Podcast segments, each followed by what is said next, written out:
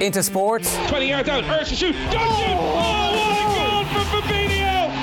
Wow! Then get into the all new OTB Sports app. I think when he apologises to me, I probably will say hello to him. Yeah, no. Videos, sports news, live scores, interviews. If Fabregas is going to come up to me in the street and give me some of the mouth that he would have given me on a football pitch, what do we get a slap? Plus, exclusive content on the OTB Podcast Network. The biggest names in sports. Ready when you are. Search OTB Sports on your App Store and download it now. The OTB Podcast Network.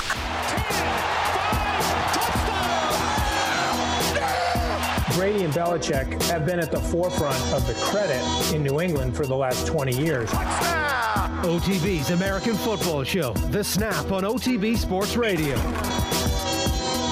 And you're very welcome along to this week's edition of The Snap. The Snap, and indeed all of our American football coverage on OTB is brought to you by the Aer Lingus College Football Classic. Now, obviously, like many sporting events, the 2020 game was postponed amidst the global pandemic, but 2021 now becomes the focus, and everybody's very hopeful that Illinois against Nebraska can go ahead at the Aviva Stadium around about this time next year.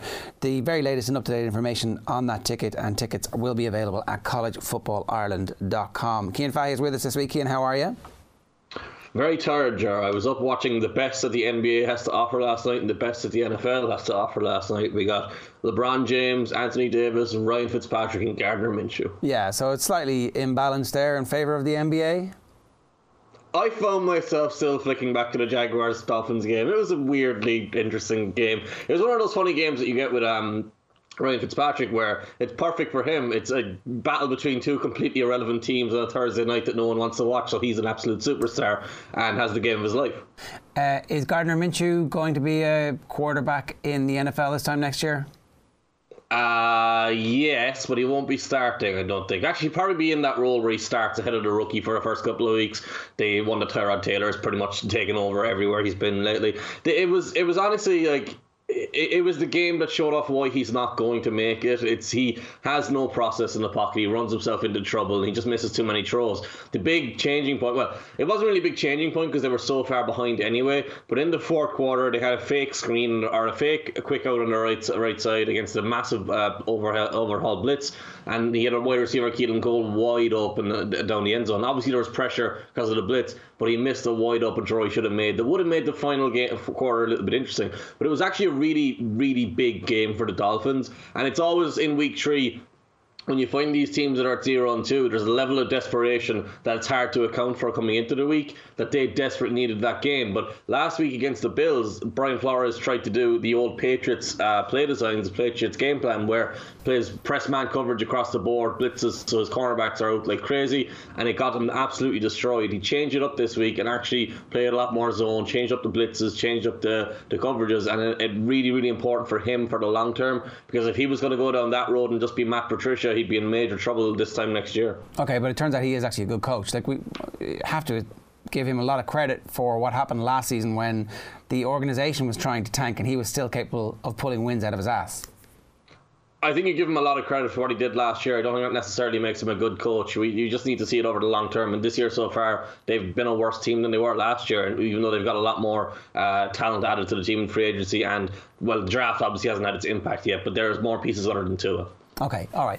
Let's leave that there. It was a 31 13 win for the Dolphins. We can bring you through last week's results to uh, provoke some talking points, and we'll tell you what the fixtures are this week as well. So, the Browns, as we know, blew out, uh, didn't blow out, 35 30 against uh, Joe Burrow's Bengals. The Bears beat the Giants 17 13. The Philadelphia Eagles are in crisis mode 37 19. The LA Rams beat them. The Dallas Cowboys beat the Atlanta Falcons by 40 points to 39 in a remarkable game. Uh, the Tampa Bay Buccaneers are and running 31 17 winners against the Carolina Panthers. The Jets, they're not good. The San Francisco 49ers were really good until uh, the entire team went down with ACLs. They beat them 31 13. The Steelers beat the Broncos 26 21, and the Titans beat the Jags 33 30. Uh, Green Bay Aaron Rodgers, good at football, uh, playing godlike at the moment, 42 21. The Bills beat the Dolphins in that game that Cian's just been talking about, 31 28. The Vikings, they are not good at the moment and uh, are pretty close to full blown crisis as well. 28 11. Uh, Philip Rivers beat them last week. The Cardinals, well, uh, Cian's preseason pick of the Cardinals being the pick of the NFC West they look brilliant at the moment. 30-15 winners against uh, Washington. The Ravens 33, Houston 16. Kansas City Chiefs needed overtime to uh, bring home a lot of people's bets. 23-20 against the Chargers.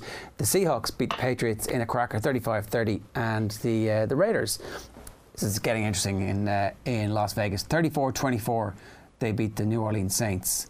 Uh, we should talk about Jon Gruden because a lot of people assumed that sitting in the booth for a decade, picking up 10 million a year or whatever it was, um, was actually going to blunt his talents as a head coach.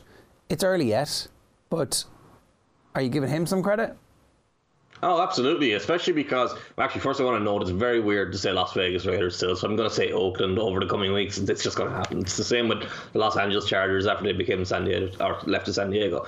Um, Jon Gruden, I, I think you have to note as well that he had such a rough, tumultuous start with Antonio Brown, and how much of that was his fault, how much of that was Antonio Brown's fault, we'll never really know from the outside looking in. But Antonio Brown obviously had a little bit of history there as well. So he was brought into a situation where he had to manage a rough uh, personality, and he lost his best receiver because of that. And they've had to completely adjust now without Antonio Brown, bringing in Henry Ruggs. But what's actually happened is Darren Waller who they pulled from the Ravens practice squad, has become the focal point of the offense. And Jon Gruden has built his offense largely around Darren Waller, his passing game at least. Josh Jacobs, the running back, was a great pick in the draft. The only real issue you've had with this regime as a whole is who they've picked on the defensive side. Like Clelin Ferrell going in the top five of the draft was insane, and he's, his production and his uh, performances have reflected that. They got Maxx Crosby, who played well uh, in that same class. But in terms of the coaching job, he's done exactly what they needed to do with Derek Carr. They've taken away a lot of his responsibilities. They've asked him to do very specific things. He has very easy, careful reads to prevent him from making costly turnovers. Carr is still very, very cautious in his decision making, and that will ultimately hold them back. But that's a quarterback issue more than it is a coach issue. Jon Gruden deserves all the credit in the world. Like they, there was a story, like there's also a massive amount of luck in this because there was a story last night about how Jon Gruden got Darren Waller, where what actually happened was Darren Waller was on the practice squad with the Ravens, wasn't playing, and in a preseason. Uh, in the pre- sorry, not in the preseason, in the game, in the warm up beforehand, he wasn't even in uniform. He was just out in the field catching passes, jumping around, showing off his athleticism. And Gruden said, "Oh, we'll take him. He looks better than anything we've got." Which sounds brilliant, but in reality, like, are you really taking a guy based off what he did, not even in uniform? That's a very concerning process over the long term. That worked out in that scenario. And Waller himself has an incredible backstory where he's only recently sober. He's, his career has been derailed a couple of times because he hasn't been able to get fully focused on football. And now, for the last two years at least, he's been completely sober and fully focused. He's been outstanding. He had a huge game last week against the Saints and was at the focal, or was at the at the fulcrum of that win against the Saints. And like they were fully deserved. Like the Saints weren't anywhere com- competitive at all in that game. It's not like they snatched that win and, and were lucky to get it. Yeah, and uh, they've got Bill Belichick coming up this week, so that's like, look, it's a big test for them. It, they are still relatively early on when it comes to team building. We've seen some teams be able to absolutely turn things around really quickly, but that tends to be a short-term burst. What they're trying to do is build around a, a, nucleus of young players, hence trading away all of the assets that they had in uh, Amari Cooper and Khalil Mack. And in the long run, if you want to own your entire locker room and if you want to be the person who's in charge, then those decisions at the time, they got some criticism for them, but in the long run, they seem to be doing okay. The Clelin Ferrell pick, I think the jury's still out because he, he, apparently had a, a game ending involvement um, at the end of the game last week. So there's some signs of hope with that. As, as Actually, a, sure. I think I think what you mentioned there, like the fact that I didn't even think of Macro Cooper, and no one really talks about Macro Cooper. If this team was struggling, or if he was doing a bad job, we'd be bringing Mack and Cooper up every single week and talking about those trades. We don't talk about them anymore because they've done well enough after them. Yeah, and look, I think as well, if you're an owner and you have this bond with the head coach that he does, he gave him the massive contract. They've just moved stadiums. The fans aren't in the stadiums yet. Like he's there for the long haul, barring a complete flame out, and there's no sign of that flame out. Yeah, and that stadium is really impressive, by the way. I know, I know, like praising a stadium sounds a bit ridiculous, but maybe it's partly because it's in Las Vegas as well. It kind of looks like the park with all the strip behind it and all that. That was a really cool opening night and a really big game. And honestly, the only thing that would have made that game more fun is if the Saints turned up and if Drew Brees had actually played pretty well and made it a bit more of a shootout. Because like, I don't think anyone expected it to be so easy for the Raiders in the end. Is the situation in New Orleans, are we about to see a change at quarterback, do you think? Or how long, what, what length is the rope that they have with Drew Brees at the moment? He's not going anywhere. He's starting for this year. Like as much as they want to talk about Taysom Hill, Taysom Hill is not going to be able to replace Drew Brees. He he can't like Taysom Hill can't even run the full offense. When he comes in, it's a narrow down running offense more than it is. Like Jameis Winston is there as well, but they're clearly not invested in Jameis Winston and making him as a starter. The only way Brees sits this year is if he gets hurt. They'll go. It's it's like when Philip Rivers was in Los Angeles last year. They knew he was finished. They knew they were done with him midway through that season at least, and they decided to let him finish a year out as a respect for Philip Rivers. Drew Brees is so beloved in New Orleans. He's like even after his off-season controversy, he's still so beloved by the Saints franchise as a whole. He's not going anywhere, and I, I just think like obviously they will rebound at some point a little bit, but it's also very clear he's physically not where he needs to be. Um, has Drew Brees already signed? Is he the one who signed the, the deal with one of the TV companies? Is that? Has, he had, and I don't, I don't know if that holds up anymore. I assume it will, but Jay Cutler had done that as well, and it wasn't uh, it wasn't honoured in the end because he went back to play one year with Adam Gase. Right. Well, uh, that was a mistake from his perspective. Yeah. Let's talk about the two of the other big games that happened last week. Um, as uh, it means really talking about where the, these teams are at the moment. The uh, Seahawks and the Patriots had a, a bit of a shootout. Uh, everybody I've heard talking about this game has been raving about how good Cam Newton has been. We'll, we'll talk about Russell Wilson in a moment, but despite the fact they lost, his reputation after that game seems to have come out as somebody who is quite close to being back to the level that he was at when he was MVP. Yeah, well, he only made two mistakes in the whole game. I think maybe one actually. Uh, like there was two two outside throws basically that cost him or that gave the defense an opportunity to make an interception, and one of them was picked off, which is costly in the end. But you also saw the ability to run the ball, and that was kind of massive to Cam's past, and was gone away in recent years.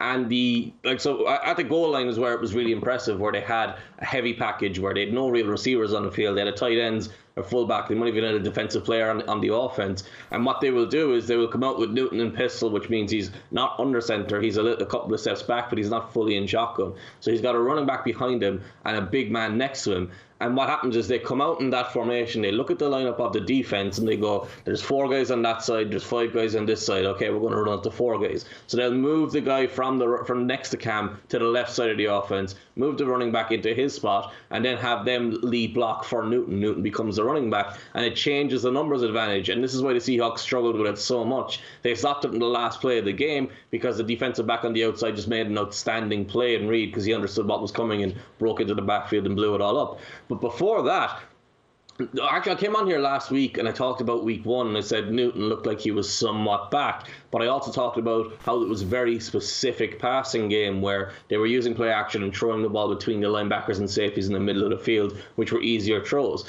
They started this game that way as well, although they didn't have the ball in the first quarter because of a turnover. But they start they started this game in a similar way where the offense was very cautious and not doing a huge amount. And then it opened up when they needed it to open up as the game went on. And you saw Newton make throws that he hasn't made for probably three years. There was one down the right sideline to Julian Edelman. There was another over the middle to Julian Edelman near the end, near the end zone. There was a, a couple to Damiere Byrd on the outside and one on a post route. These are outstanding plays, and he looked like the guy who was the MVP, like we talked about. He still not got that unholy arm strength that he used to have before, where he could throw the ball 10 seconds late and it would still arrive on time he can't do that anymore, but he can do everything you need him to do as a passer now that he could do that a normal quarterback can do. And when you've got Bill Belichick and Josh McDaniels designing those plays, that suddenly becomes very difficult to stop. But another aspect of it was there was a stat this week that the Patriots left tackle hasn't given up a pressure all year. It's a bit of a nonsense stat because the Patriots left tackle has been beaten quite a few times this year. And what's happening is Newton is adjusting and moving within the pocket and he's changing the point of attack all the time. So it's very difficult to rush the passer now. And that's actually a massive upgrade over what Brady was last year because Brady can't move at all. So when Brady was in the pocket, the defense knew where it was trying to get to and where it was attacking. So you have this massively more dynamic offense that the Patriots have. And with Cam Newton, it feels like like he's going to get more, or he's going to get better and better as the year goes on. And it feels like the Patriots are going to open up their offense more and more as the year goes on. So we were talking about best teams in the league this week earlier this week. And I think the Patriots and the Seahawks are both right there in the top five at this point. But I actually put the Patriots a little bit above the Seahawks, even though they lost that game. They lost it in Seattle. Obviously, there was no fans, but you still have to do the travel. And it was so close at the end. It feels like the Patriots are going to get better as the year goes on, where this is kind of what the Seahawks are. So I, I'm really excited about what they've got now. And again, it's another year of Bill Belichick and the Patriots probably running the AFC East. Cap room of 24 million this season. So if you're Belichick and you realise that Cam is going to be somebody who you can rely on, fitness assuming, uh, do you start investing that money now and and try and beef up some of the areas that you're struggling in, like add a wide receiver, add some um, some depth at either linebacker or uh, I don't know where else they're weak. They're, you know, the various players who are taking the year off. You could definitely sign somebody on a year long deal or a rental with a second or third round pick. Well, I was thinking this last night about the Jaguars because the Jaguars are now in a position where they've got 10 days before their next game and they're zero or are one and two, which one and two is better than what we expected. But they're still not really trying to win this year. So I was thinking last night they should probably be trading pieces away. And they've got the perfect player for the Patriots defense in Myles Jack. Myles Jack is a veteran. He's not going to be around when the Jaguars are a quality team, but he can play this year or next year for the Patriots and be an outstanding contributor. I'm not necessarily sure it's going to happen. I think COVID throws a lot of things into into question as well. Ideally, they would have a better receiving corps than they have. So I'm not sure there's anyone really out there. There's a little bit of talk about hey, Antonio Brown is coming back after week eight. I think that would be a very risky thing to do. I'm not sure it will actually happen. Not necessarily risky because Brown will be a problem, but it'll be a massive PR issue for them because of what he's been accused of off the field. So I don't know what they're going to do. I think they could uh, stand to add a wide receiver. They could stand to add uh, another uh, linebacker. They could even add stand to add another pass rusher because there was no pass rusher in Russell Wilson on Monday night. But overall, I, am not too concerned about whether they add anyone or not because you've still got a high quality secondary. You've still got an incredible offensive line in front of Cam Newton. And Damiere Byrd has played really, really well on the outside so far. I don't think that's going to stop because he's always been consistent. He's never had this massively broad skill set because he's a shorter receiver who's a speedster, but he's showing good routes. He's running well. He's catching the ball consistently. I think overall, I'm not really expecting them to struggle at all. N'Keal Harry should get better as the year goes on. They have young tight ends there who haven't really made an impact yet, so they might come in uh, the more the season goes on as well.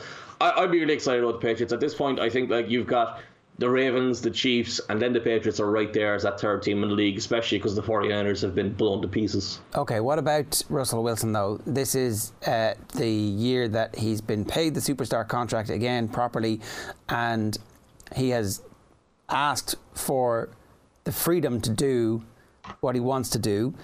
He has backed himself publicly. He's banging on about how amazing he is. I mean, I've never been Russell Wilson's biggest fan, but he is very, very, very good at football.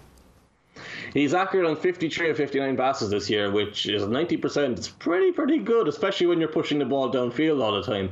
His relationship with DK Metcalf has just been un- unprecedented, really. Like Metcalf came out of the out of college as a guy who couldn't run routes, but was his physical freak, and we saw what he did to Stephon Gilmore on on Sunday night. And Gilmore kind of got a, a, lot of abuse and got hey he got beaten for big plays and Metcalf roasted him and all this. So I really want to go back and look at that and it wasn't really that Gilmore got roasted. Metcalf was in tight coverage, and Gilmore played him really well. And Metcalf's running these really good routes, and then the balls being thrown are just perfectly timed and perfectly accurate. Wilson's accuracy has always been incredible. Where he's got himself in trouble is he's made misreads from the pocket, or he's he's um his timing has been off, or he's taking too many sacks, and that's not happening anymore. His offensive line has been a little bit better as well. That's improved to the point that he's got more time and space in the pocket, and he's just thriving. He's making incredibly good decisions. He's always being efficient. He's extending plays as he's always done before. He's in that perfect prime of his career right now, where his age and his skill set match, so his experience and his, his skill set match.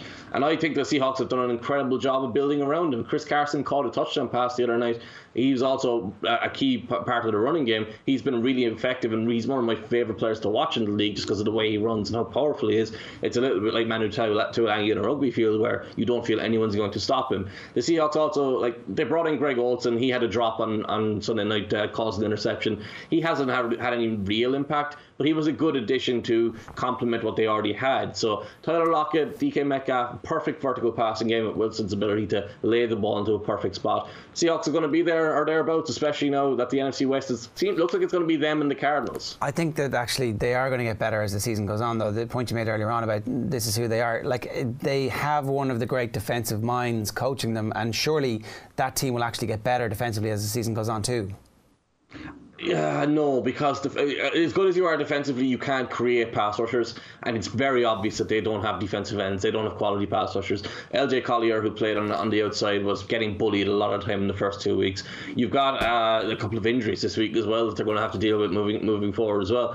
I, I think Pete Carroll's a great coach. I think he's proven that he can get a defense to be average or above average if it's got limited talent. But I don't think any coach outside of maybe Belichick can create a high quality defense without guys who can win one on one matchups over and over again. There's talk of them getting Damon Harrison, who is more more known as Snacks Harrison, who is a massive defensive tackle who is able to hold up in uh, in uh, in the run and stop in the middle. But that's not going to improve their pass rush. And they've already got Poona Ford doing that role very very well. And Poona Ford's probably a little bit more dynamic than Snacks Harrison is. So he, adding him isn't really going to change much. If they do add him, even though he's a bigger name player and he's a, a very good player, it's just that uh, that that one primary weakness that they have. They're kind of unfortunate they haven't they've missed on a couple of draft picks there. Okay, we uh, are going to preview the Ravens Chiefs in just a moment, but I think it's probably time for us to uh, introduce a brand new slot here. There's no pick six for you this week. Instead, we've got the rookie corner. Are And- you a complete rookie? Enda Coll is going to join us in studio uh, every week because it is time for a new segment on the show. Are you a complete rookie? It's Rookie's Corner. Uh, I, I, I blew this slot, right? Not just with my introduction there, but by the pre show office chat where Enda confessed that he didn't actually know what pick six meant, and we walked him through it. Yeah. It would have been a moment of high comedy. It would have, like, you kind of Viewers would have seen Ger do a fake run towards the, the end zone. I do want to say before we get into this, I am fully putting myself on the line here by embarrassing myself week Don't- in week out this is a with sa- my this- NFL knowledge. So this that's is- that's this is your safe on the space. table from the start. This is your safe space, Enda. There's, there's no question too dumb, nothing too stupid. Uh, I mean, there is. The show was called The Snap, uh, and it was like, is the pick the bit where they, um, they get the ball at the line of scrimmage and pass it back to the pass it back to the quarterback? And we were like, that's actually the name of the show. So that's the starting point, and I think it's fair enough. There's a lot of people in the same boat, Enda, you know. I've, I've been blindly watching this sport for a couple of years without actually knowing. Like, all of my knowledge, I realize, of this sport comes from either The Longest Yard with Adam Sandler, or there's a, a film, I'm not sure if you saw it, where The Rock or Dwayne Johnson is uh, uh, Welcome to the Jungle, and he's a Yeah. debt collector, and he goes into some bar and he has to collect uh, money from some NFL team, and they start naming all the positions, and he's like, "Oh, he's one of the best defensive ends in the NFL, and this guy played for whatever USC and all these colleges," and I'm like, "Yeah, I know about NFL now." So that's where my knowledge has come from. That's that's really it. Okay. Well, that's fair enough. Uh, what is a pick six, Enda? It is when the quarterback throws the ball.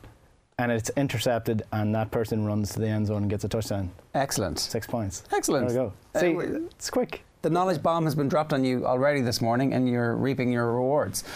Uh, earthly rewards, it would have to be. So, what is your question this week for us, Enda?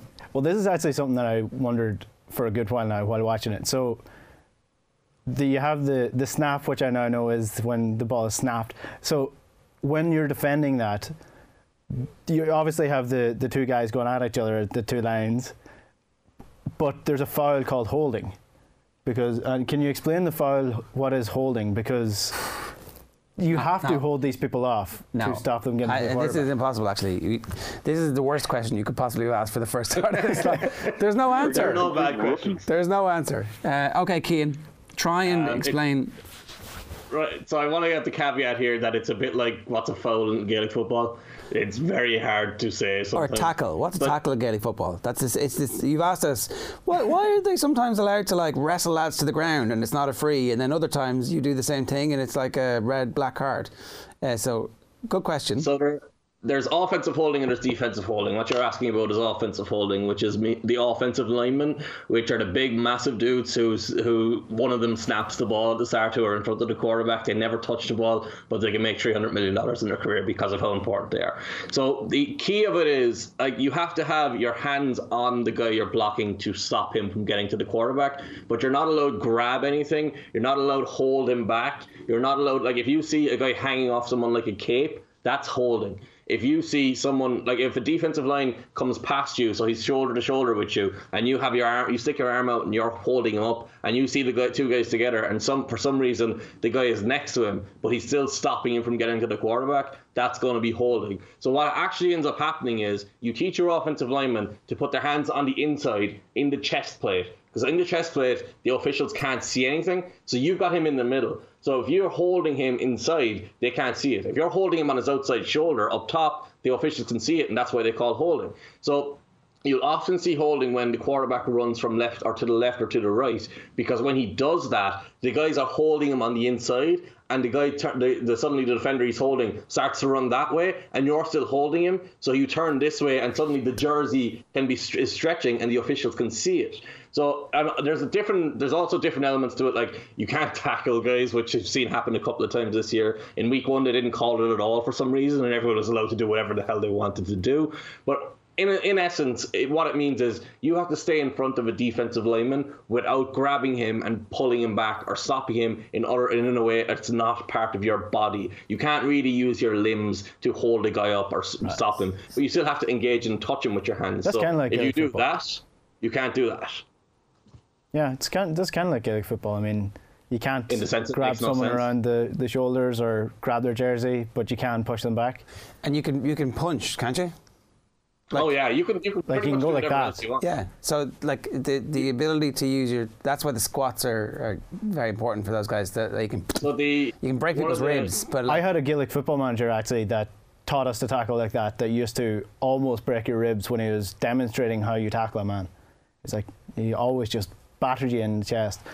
No, he was a good he was a good football manager and it was the best way Too late, best, Enda, best training I've ever had. too late, and too late. All he heard was like, oh, I didn't name. I've played for a couple of teams. he I knows didn't he name- knows who he I is didn't though. know. Ah, he does. Yeah, Well- he does. I, I, I've, I had a football manager who played um, the speech by inches from any given Sunday before one of our games once. So I think that's a better American football link. We actually we had a we had an Armagh nostalgia piece from their All Ireland win, and they played uh, the the speech from any given given Sunday on the bus on the way to Croke Park for the All Ireland. All I all I remember is trying to not laugh because everyone else was quite really into it. But the, uh, another aspect of um of that is when when you talk about left tackles and they talk about the get off at the snap. Explain who the left That- tackle is there quickly. So the left tackle is the guy on the left of the offensive line. When the, the center is the guy who snaps the ball, there's one guy next to him on his left, and then there's another guy on the outside of him. When they talk line. about get off on the line, the massive key to that, and it'll be with Laremy Tunsil to Houston Texans, you'll see it a lot, is how quickly they can get back because you have to stay in front of the, def- of the defender all the time. So if you're six foot five and 25 or 23 stone and you have to get back really quickly, it's a rare athlete who can do that. So that's why holding is kind of a has a massive impact on how you evaluate offensive linemen because they have to be able to get into positions that you wouldn't expect them to get into. You have to stay in front of them at all times. And the, the defensively there's holding as well where if they're they're trying to run the ball and the offensive lineman has to get to a specific spot, the defender might grab him and try and prevent him from getting there, which will stop the running back in the backfield. But that's a whole other kettle of fish. Happy? Yeah, I'm, this- it's my head is growing with all this knowledge. That's this week's rookie corner. Are you a complete rookie? Let's preview the big game of the weekend then. Um, it is the two best quarterbacks in football. It is the two best teams in football. It is the Ravens against the Kansas City Chiefs in week three. What's going to happen here, Cian? Are we going to keep Benda here and get him to try and break this down as well? I hope we do. Um, I, I, I uh, like uh, with with this Chiefs Ravens. I've kind of just wanted to just leave it leave it alone and say, hey, look, what happens happens in that game because those are two incredible teams, two evenly matched teams, two teams that I just like. You can't you can't confidently say, oh, this team is going to beat that team, even though the Chiefs have beaten the Ravens in both of their matchups so far in the Lamar Jackson era. But the Chiefs have also played both of those games at home. Jackson has had poor games on his own in those games, outside of the other one, like he's performed everywhere else. So you kind of say it's an aberration rather than anything else that's happening. And then you look at like the quality they've added in the offseason. in the offseason, they upgraded their defensive line. It's been outstanding so far. They they manhandled the Houston Texans and came away winners from that easy.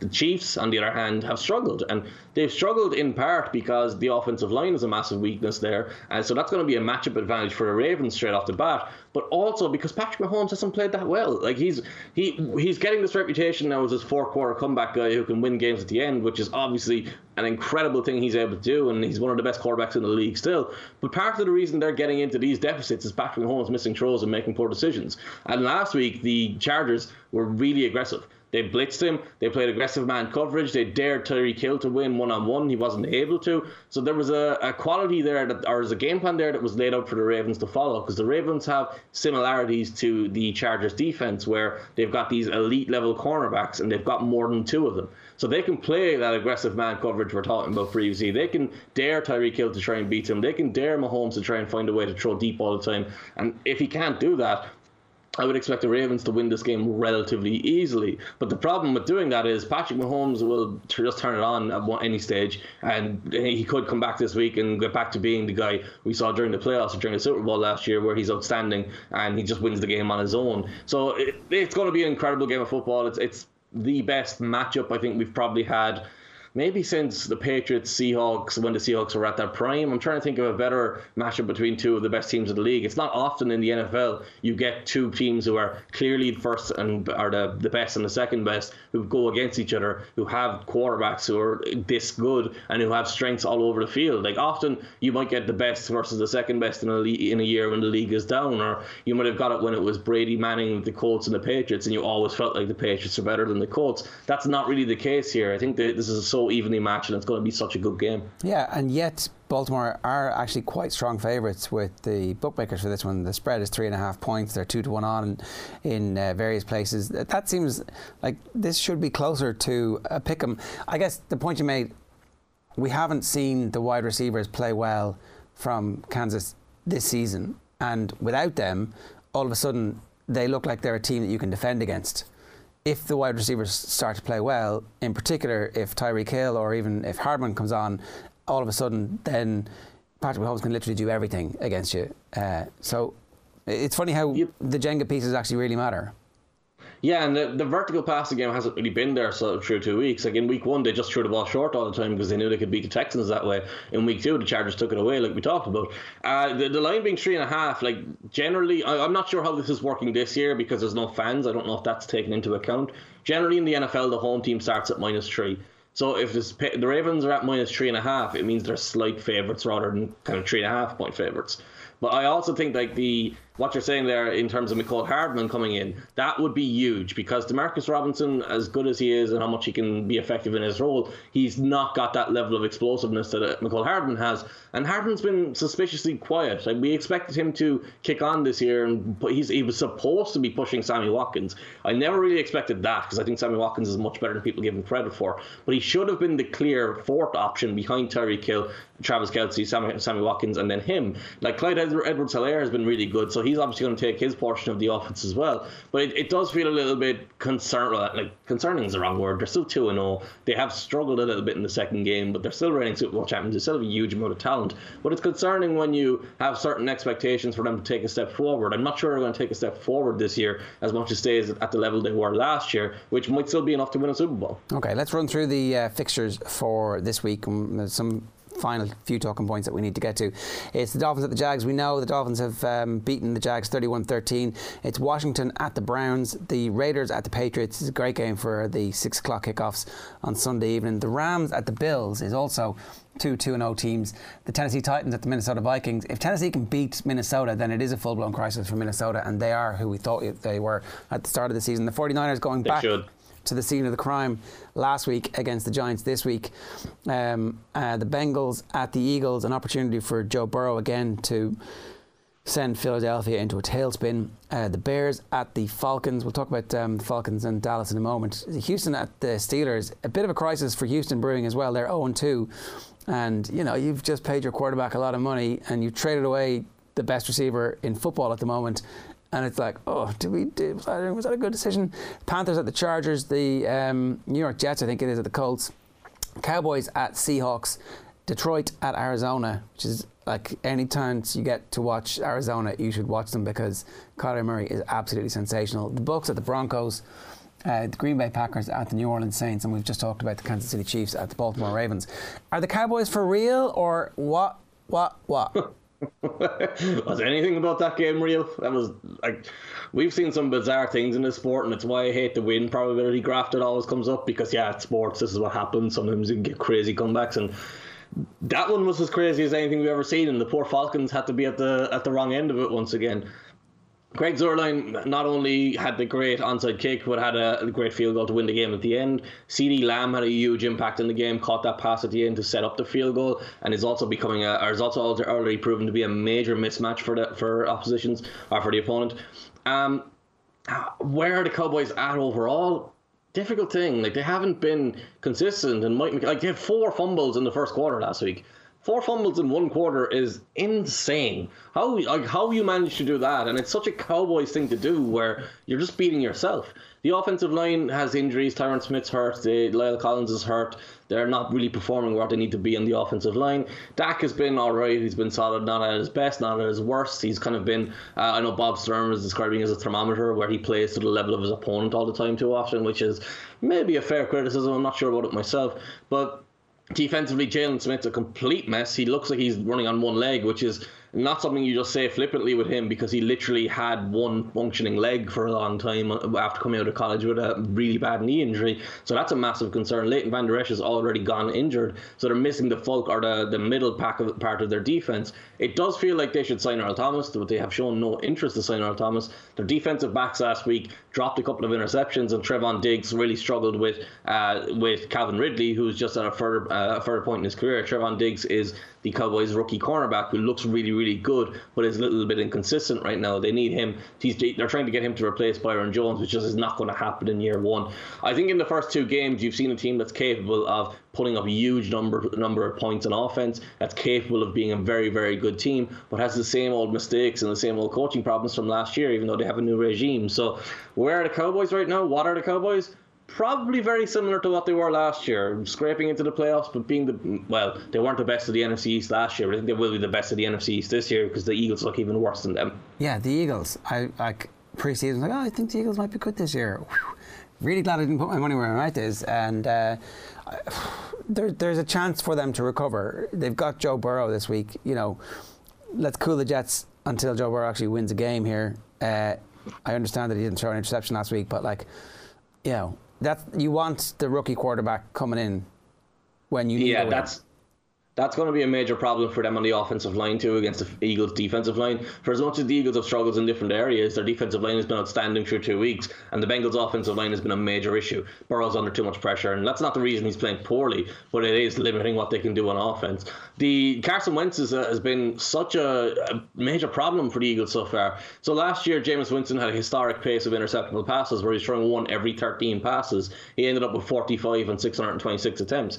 Yeah, Wentz this year so far has 7 on 80, 85. He's throwing one every 12 attempts, which is worse than what Jameis Winston was last year. That's an insane number, especially for him who isn't really thought about that way. With more than that, he's also now uh, been accurate on 12 of 28 passes that have traveled further than 10 yards downfield.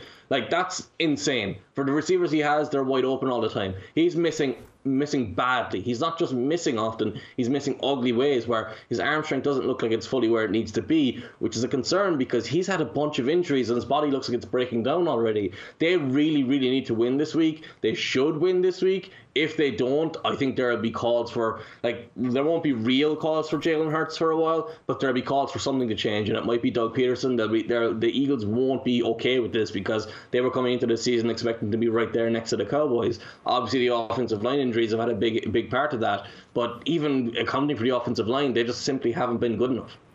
Aaron Rodgers is available about uh, 11 to 1, as short as 8 to 1 for MVP. I mean, that's the form he's shown, the narrative around him, the fact that he's so beloved, surely he's got a great chance at the moment the only reason you won't bet on that is that you need Russell Wilson to have a little bit of a drop off. It feels like like a lot of the narrative this year is Russell Wilson has never won an MVP. Russell Wilson has never got a vote for an MVP, and they, he's already the favorite to be MVP. So that's being pushed an awful lot.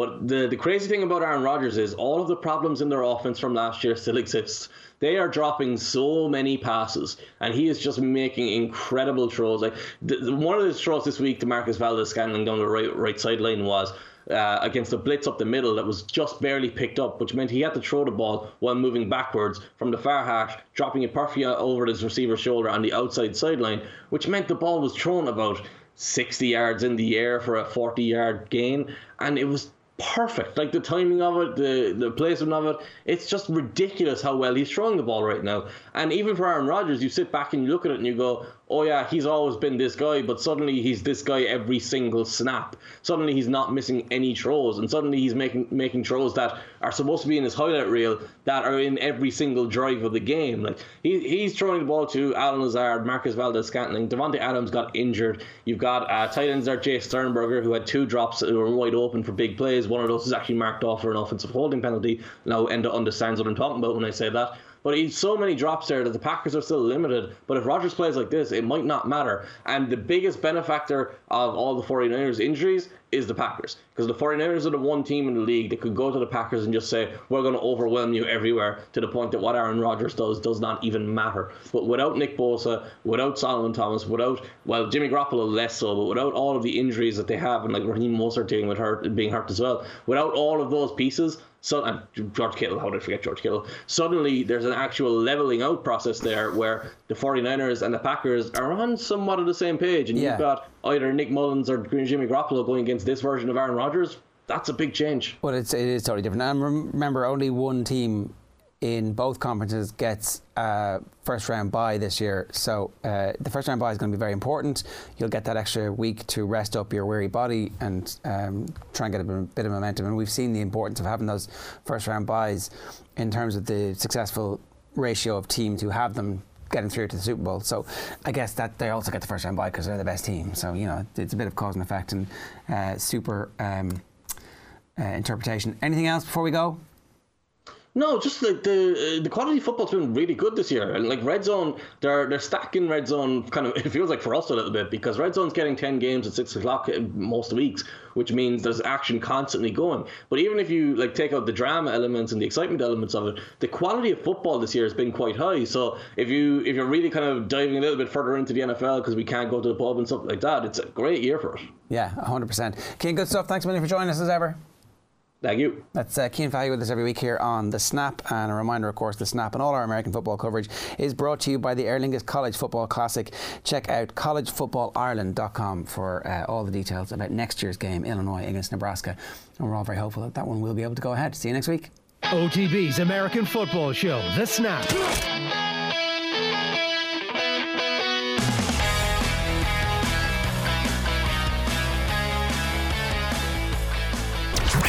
That was an OTB Podcast Network presentation.